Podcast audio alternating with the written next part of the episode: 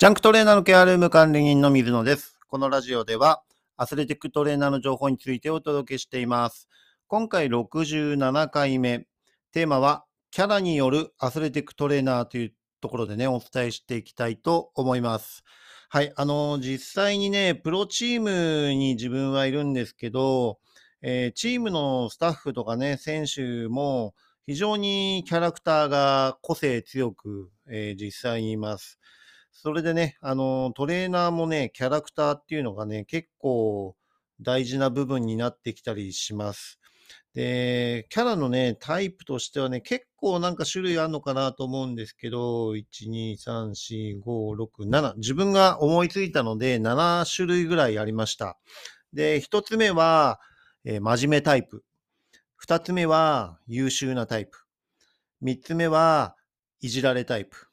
4つ目は、えー男子とか女子女子のね、あの、性別っていうタイプもあると思います。そして、5つ目は、普通の感じのタイプ。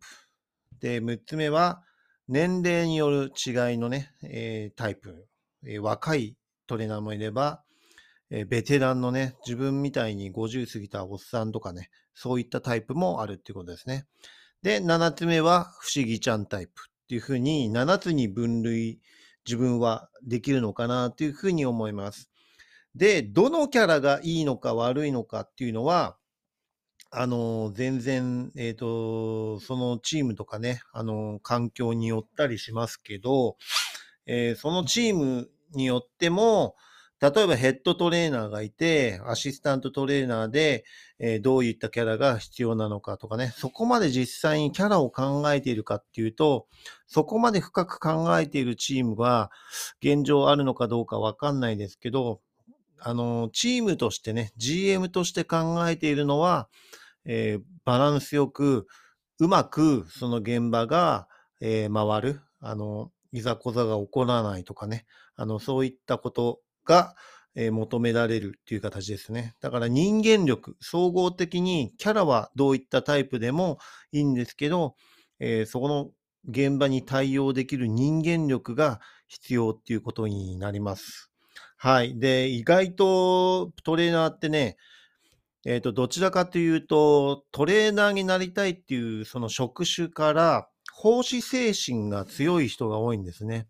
で、そういう人ってどちらかというと真面目なタイプが非常に多かったりします。はい。選手のために、チームのためにっていうようなね、自己犠牲を、えー当たり前のようにできるっていうのが、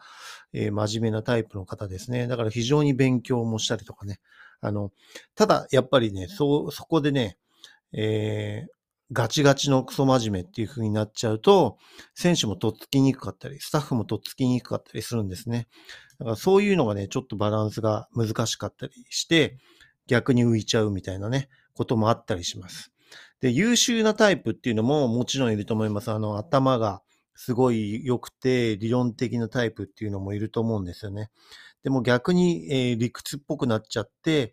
えーチームにとって相手うざいねっていう風に選手からなっちゃったりっていうのもね、あの実際にあったりします。で、意外と好まれるのがいじられるタイプですね。あの、知識とか技術とかは、えーそうでもないんですけど、選手がいじってくるっていう風にね、あの、いじめるわけじゃないですよ。で、いじって、いじられるっていう、そのいじられることに対して、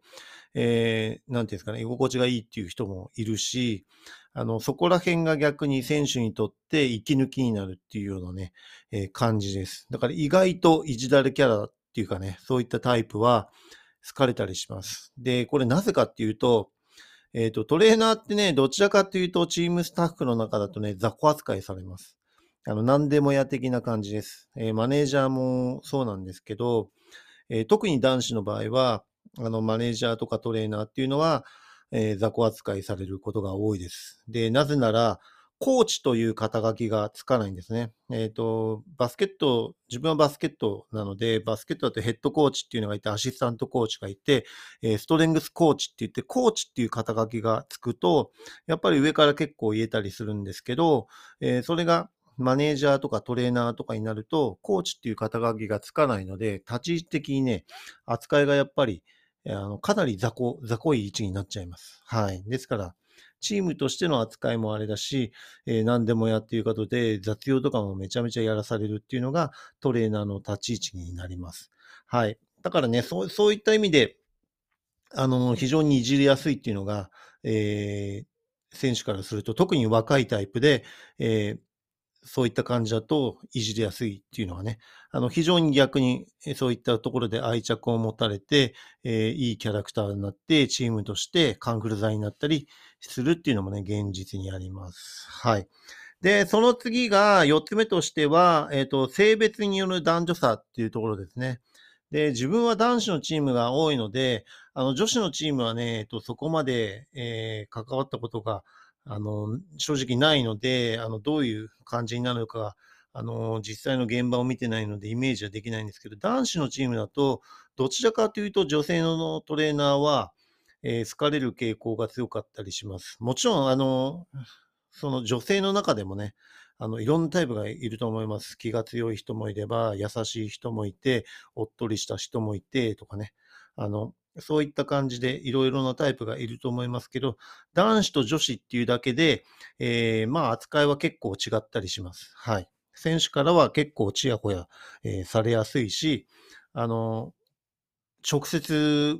文句とかね、あの、お叱りを受けるっていうようなことは男子に比べれば圧倒的に少ないように感じます。ですから女性のスタッフがトレーナーとかマネージャーで一人入ると、男子のチームだと雰囲気がガラッと変わったりするっていうのはね、あの、それはそれで一ついい点になると思います。で、男子だけの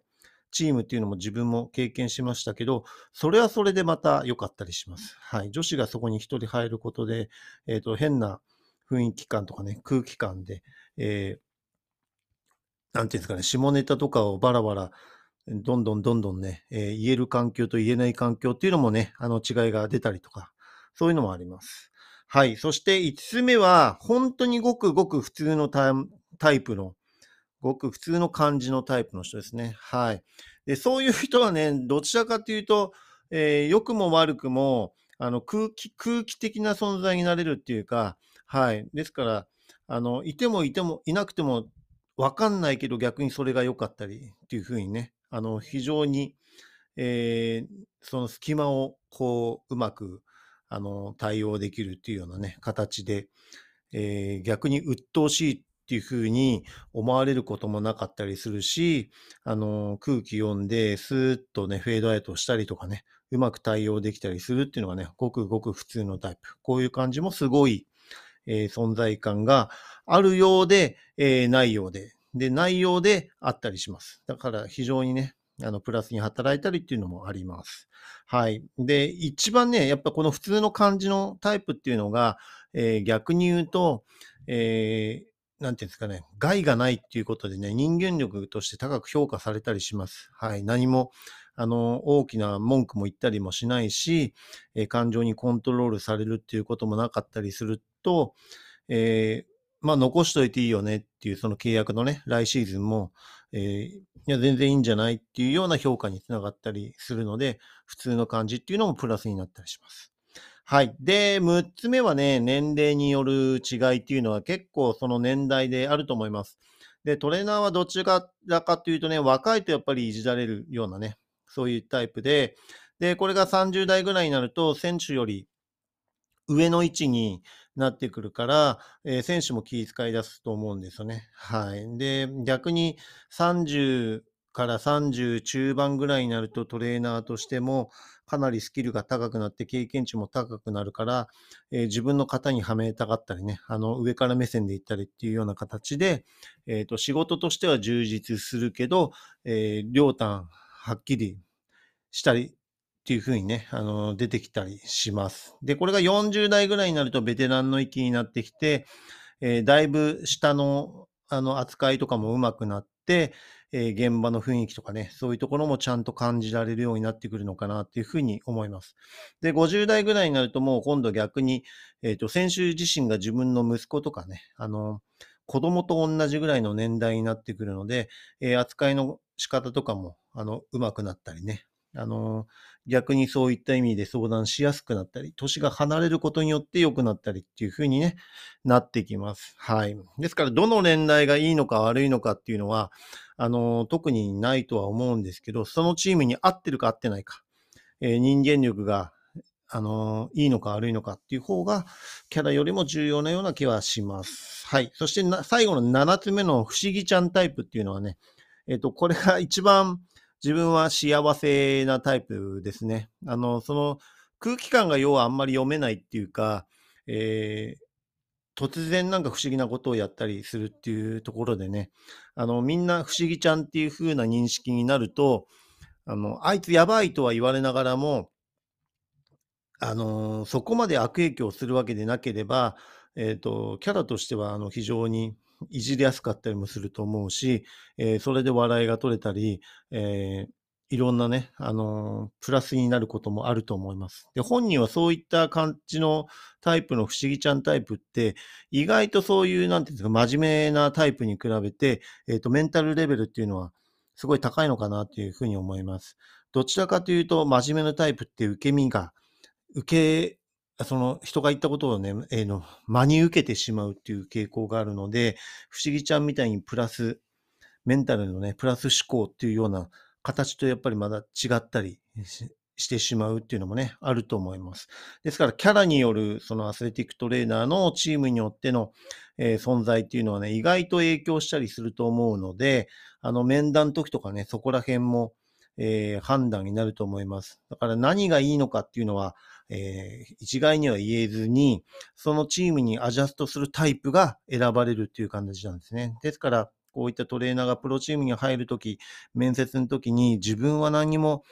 完璧だったなと思っても採用されるか採用されされないかっていうのはね、タイミングや運っていうのもあったりするっていうところはね、覚えておいていただければなというふうに思います。はい。それではね、次回のテーマは、激痛に襲われる恐怖っていうテーマでね、お伝えしていきたいと思います。今回も最後まで聞いていただきありがとうございます。また次回もよろしくお願いします。